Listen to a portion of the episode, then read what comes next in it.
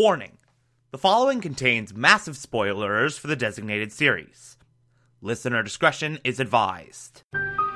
You're listening to the Television Archive, the show where we, the television loving hordes of the internet, take a deep dive into what used to be in our beloved medium. My name is Thomas Michael Clark, and this is Fringe. Today we will be discussing season 2, episode 15, titled Peter. Oh boy. God, this episode, it's it's incredible. It really really is. It's an amazing amazing episode of television. It's an amazing storyline. It's an amazing flashback storyline for Fringe. Uh, if not the best episode, I do think this is absolutely in the top five of the entire series.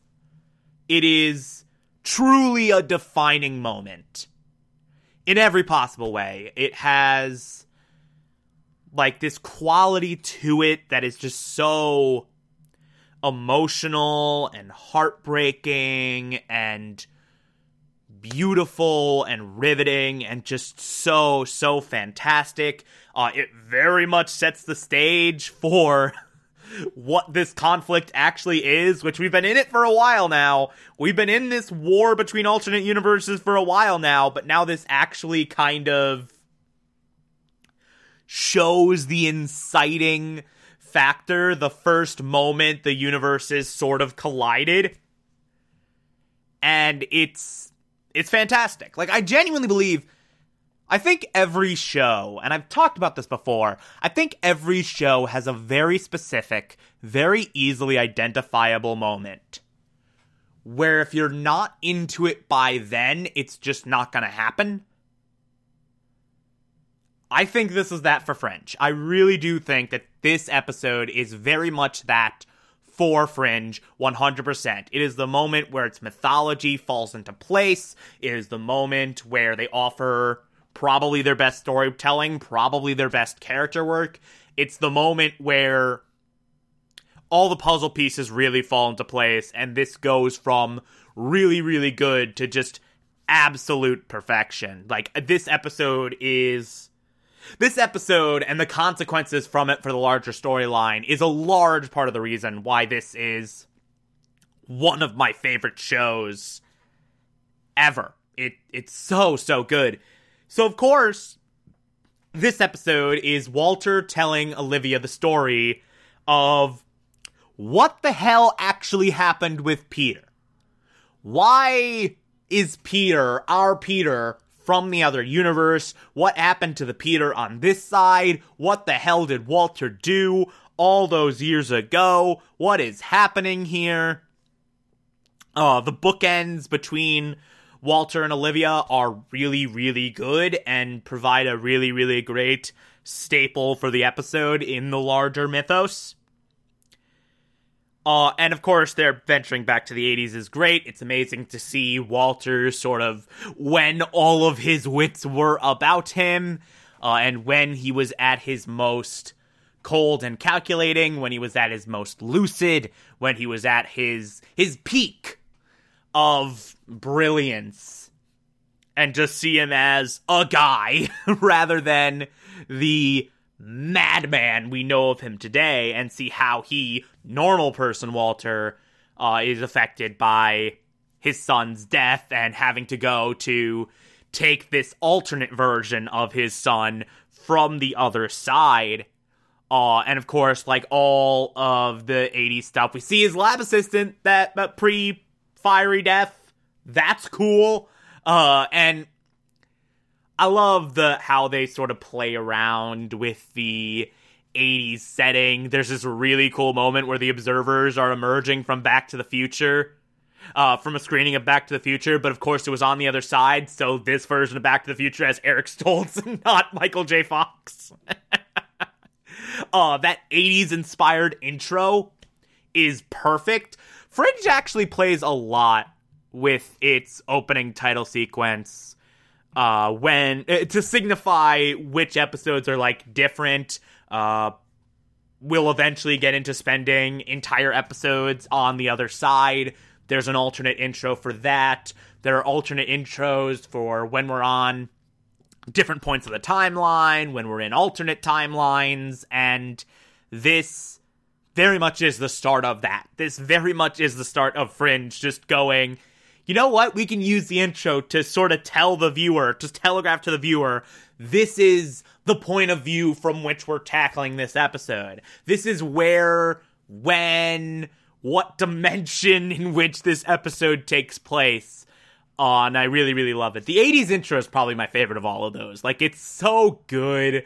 I love how they put in things that are very much a thing now as, like, out there fringe events, like in vitro fertilization, fertilization, uh, freaking virtual reality, and stuff like that.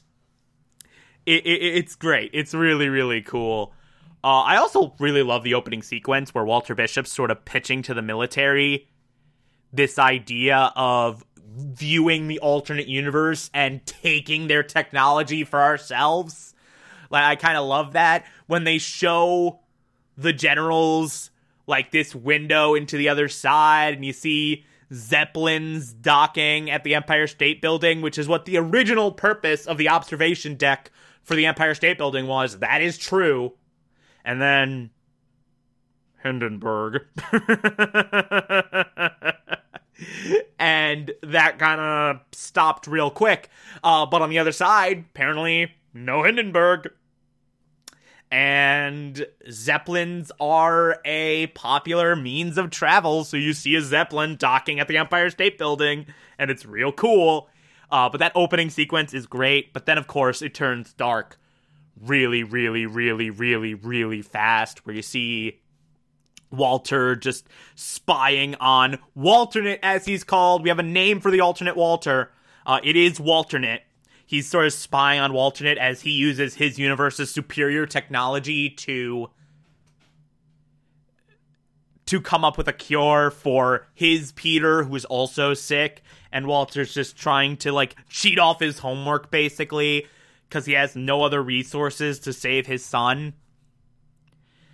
And that moment, oh my god, the moment in Peter's bedroom where Walter walks in and he's like having this final conversation with his son, uh, showing him the coin trick. And young Peter's like, hey, I want you to have my silver dollar when I die.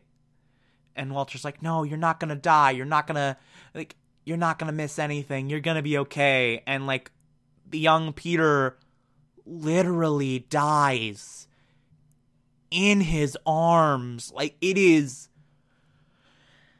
it is heartbreaking. It is really really rough to watch. And by the way, props to John Noble who is very much the star of this episode as you might have guessed and he delivers some of his most nuanced acting. Like he delivers he delivers a powerhouse performance even by his own standards for this character and just Jesus frickin' Christ. Also the woman who plays Elizabeth Bishop, Walter's wife. Uh, Orla Brady, I believe is her name. I could be wrong about that. Uh, she does a spectacular job. She does a really, really phenomenal job. I'm now very concerned that I got the name wrong, so I may or may not be looking this up on IMDb as I'm uh, as I'm talking. But she also does an amazing, amazing job in this episode. She pops up a few times over uh, over the course of the series, and she's always great. Yeah, it's Orla Brady. She does an amazing job. Uh, amazed that she's not a bigger actor than uh, than she is at the moment. But uh, anyway, when Peter dies and you have the whole aftermath of that, you have the funeral. Uh, you have this incredible moment where Elizabeth's like, "We didn't give him a real life. We didn't. He didn't go to a proper school. He didn't have any real friends. Like we just kept him sheltered. We kept him away from the rest of the world." And Walter's like, "No, he was too. He was too sick. Like we we did what we had to do. We did the best we could."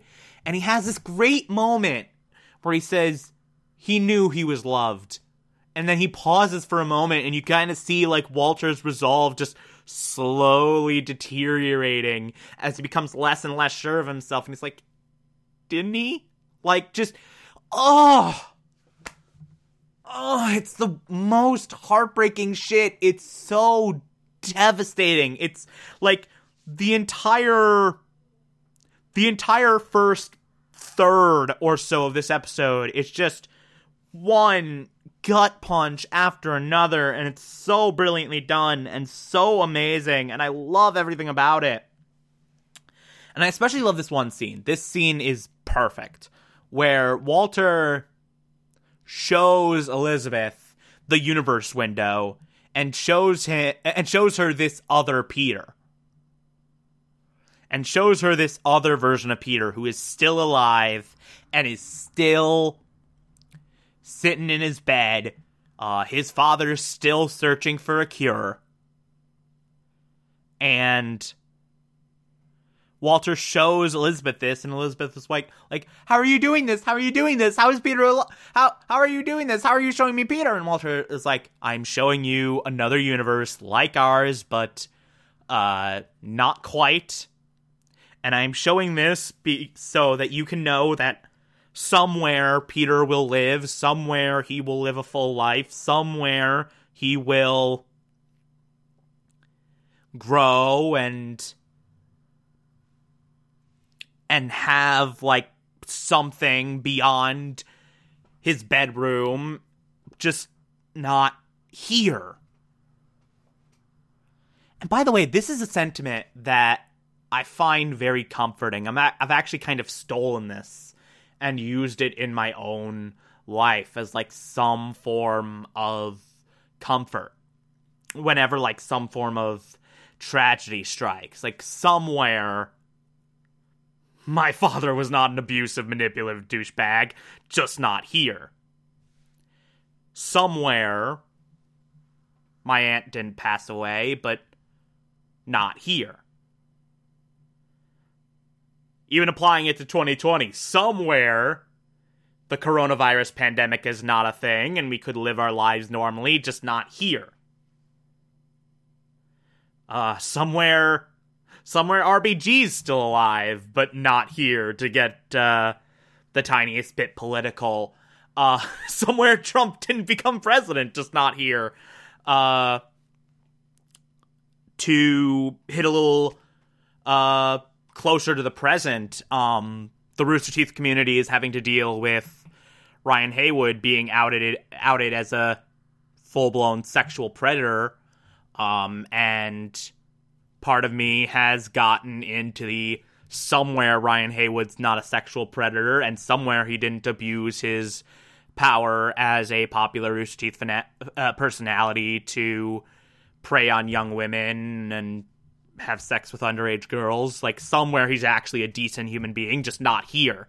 Like this idea of somewhere X horrible thing didn't happen, somewhere everything worked out, just not here. I do find very comforting, and I do use this very, very often. It's an ideology that I have come to subscribe to.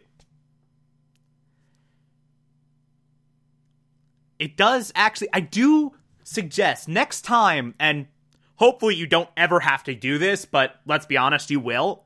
Next time something horrible and tragic and terrifying and unthinkably devastating happens in your life, try try using that. Try thinking somewhere everything worked out, just not here. Somewhere this horrible thing didn't happen and everything's okay, just not here.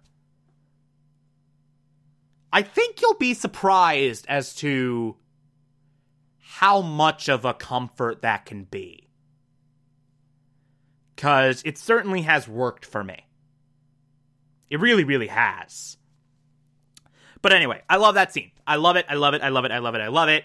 And then everything goes to shit when Walternate finds a cure Walter watches the cure work, and then he is interrupted by an observer by the observer. Walternate gets distracted, and the mixture sort of destabilizes, and Walternate never saw the cure work. So Walternate just abandons that idea and goes to literally anything else. And like watching our Walter become completely unhinged, completely inconsolable, completely enraged after watching Walternate come so close but not know that he got it. And just become so infuriated. He throws like I think it was like a beaker at the universe window and cracks it. Like it's just oh, it's amazing. It's an incredible, incredible moment. And of course, the observer goes to his observer pals and is like, I had to see it. It was an important moment. Well, you now change the future, asshole, so you gotta fix it. you gotta figure this shit out. Good luck. And all of this causes Walter to go after Walternate's idea for a cure and stabilize it. Do do what he uh what Walternate should have done, do what Walternate would have done if he knew that it worked. Get that extra little push across the finish line and then he wants to go over to the other side and cure the other Peter. He becomes consumed with this. He becomes consumed with saving the other Peter, saving the other Peter, saving the other Peter, saving the other Peter. And lab assistant uh, Carla comes in and is like, hey, no, don't do this. The amount of energy that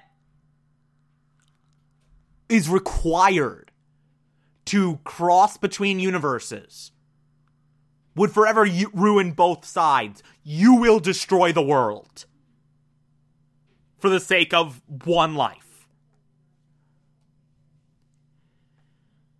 And Walter essentially just goes, screw you. I'm doing it. Because I can. Like he's just so consumed with like he can't I can't let Peter die again. I can't let Peter die again. I can't let Peter die again. That he is just he has foregone all reason and is just just gonna do it. Just gonna go ahead and do it. And I love this one exchange where Carla tells Walter, some things are not ours to tamper with, some things are God's. And Walter has the incredible line There's only room for one God in this lab, and it's not yours.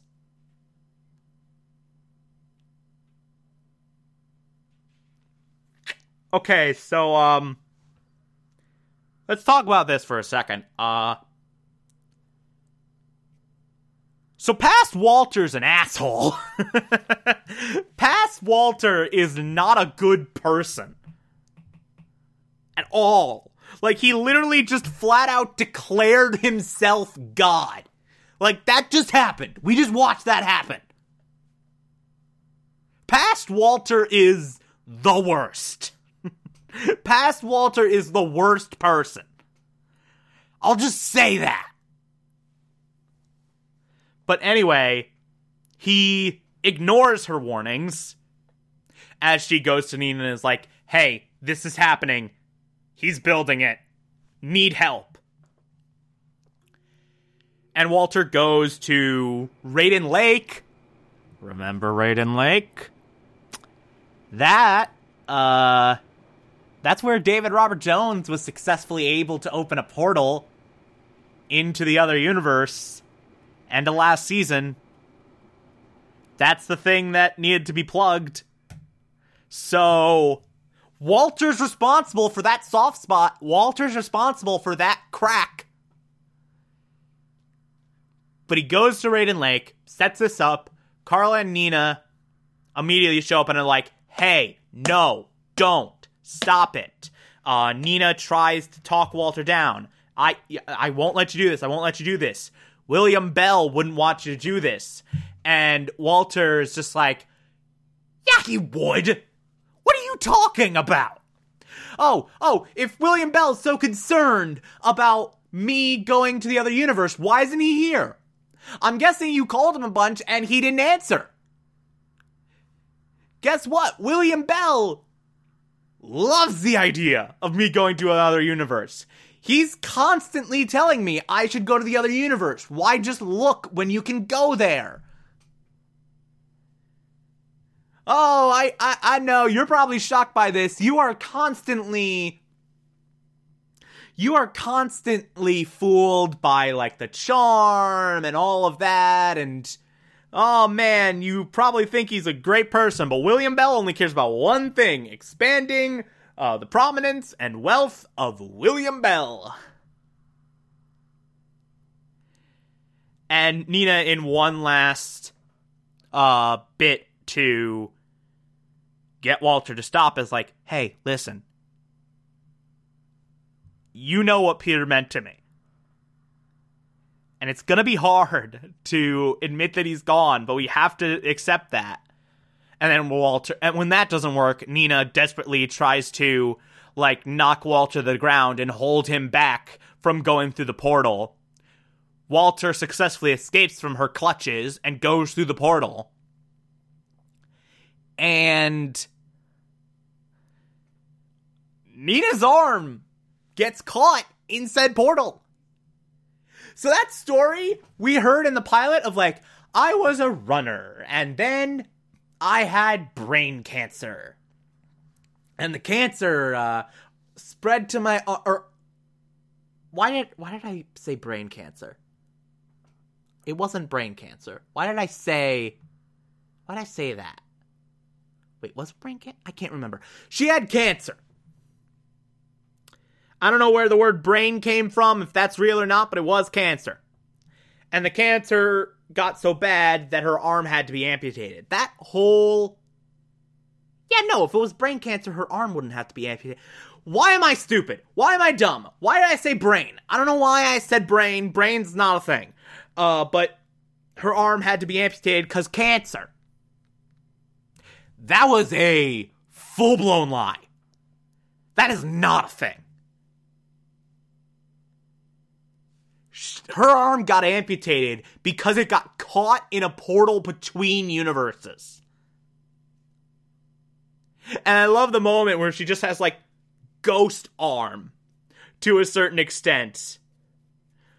Like it's just like between one side and the other, like not quite there, not quite here. It's not like David Robert Jones where he just got harsh cut in half. Like it was just for whatever reason like her arm was at a certain place where it's just eh, or the technology was at a certain place where it just went boom like just ghost arm. Like it's it oh my god it's it's great. It's a great moment. I love it. But being tackled to the ground caused the vial with the cure in it to rupture. So walter no longer has the cure on him which means he has to take Peter, physically take him out of the house, take him through the portal, cure him on our side, and then bring him back. So he goes in and is like, hey, we gotta go, I have a cure. Tells the alternate version of his wife, hey, we gotta go, I got a cure, we gotta go, we gotta go, we gotta go, we gotta go. And then he goes to Elizabeth, alternate Elizabeth, and is like, hey, just so you know, uh, look, uh, you need to stay here. This'll take a while. It'll take a bit to get the right dosage. You're gonna need to stay here, get some rest. That way, when Peter is recovering, he'll be all he'll be in your hands, and you'll be okay, and you'll be you'll have your wits about you to take care of Peter when he's recovering. And she's like, okay, fine, whatever. And then they go out to the ice. And alternate Peter, or I guess I should just say Peter, because I think you're starting to see where this is going, nails it on the first try and is like, You're not my father, are you? And Walter's like, Of of course I am. who else who else would I be? Anyway, let's open a portal to the other universe. And they go back through, and then the ice breaks, and they fall through. And they're saved by the observer. Remember when Walter said that they were driving to Thanksgiving dinner and then ran off the road and crashed? Remember when he said that was the cause? Remember that? Yeah, that's also a lie. They fell through the ice when coming from another universe. And Walter wakes up in the car, the observer's driving, and he's like, "Hey, the boy the boy's important. He has to live. You need to save you need to save the you need to save Peter. The boy must live." And the observer just leaves. Walter goes back to his lab and he's pumping Peter full of the drugs, pumping Peter full of the uh, of the cure. And he's like, "Yeah, I'm going to take him back. I'm going to take him back. Don't worry. I'm going to take him back." And then Elizabeth visits the lab and sees Peter.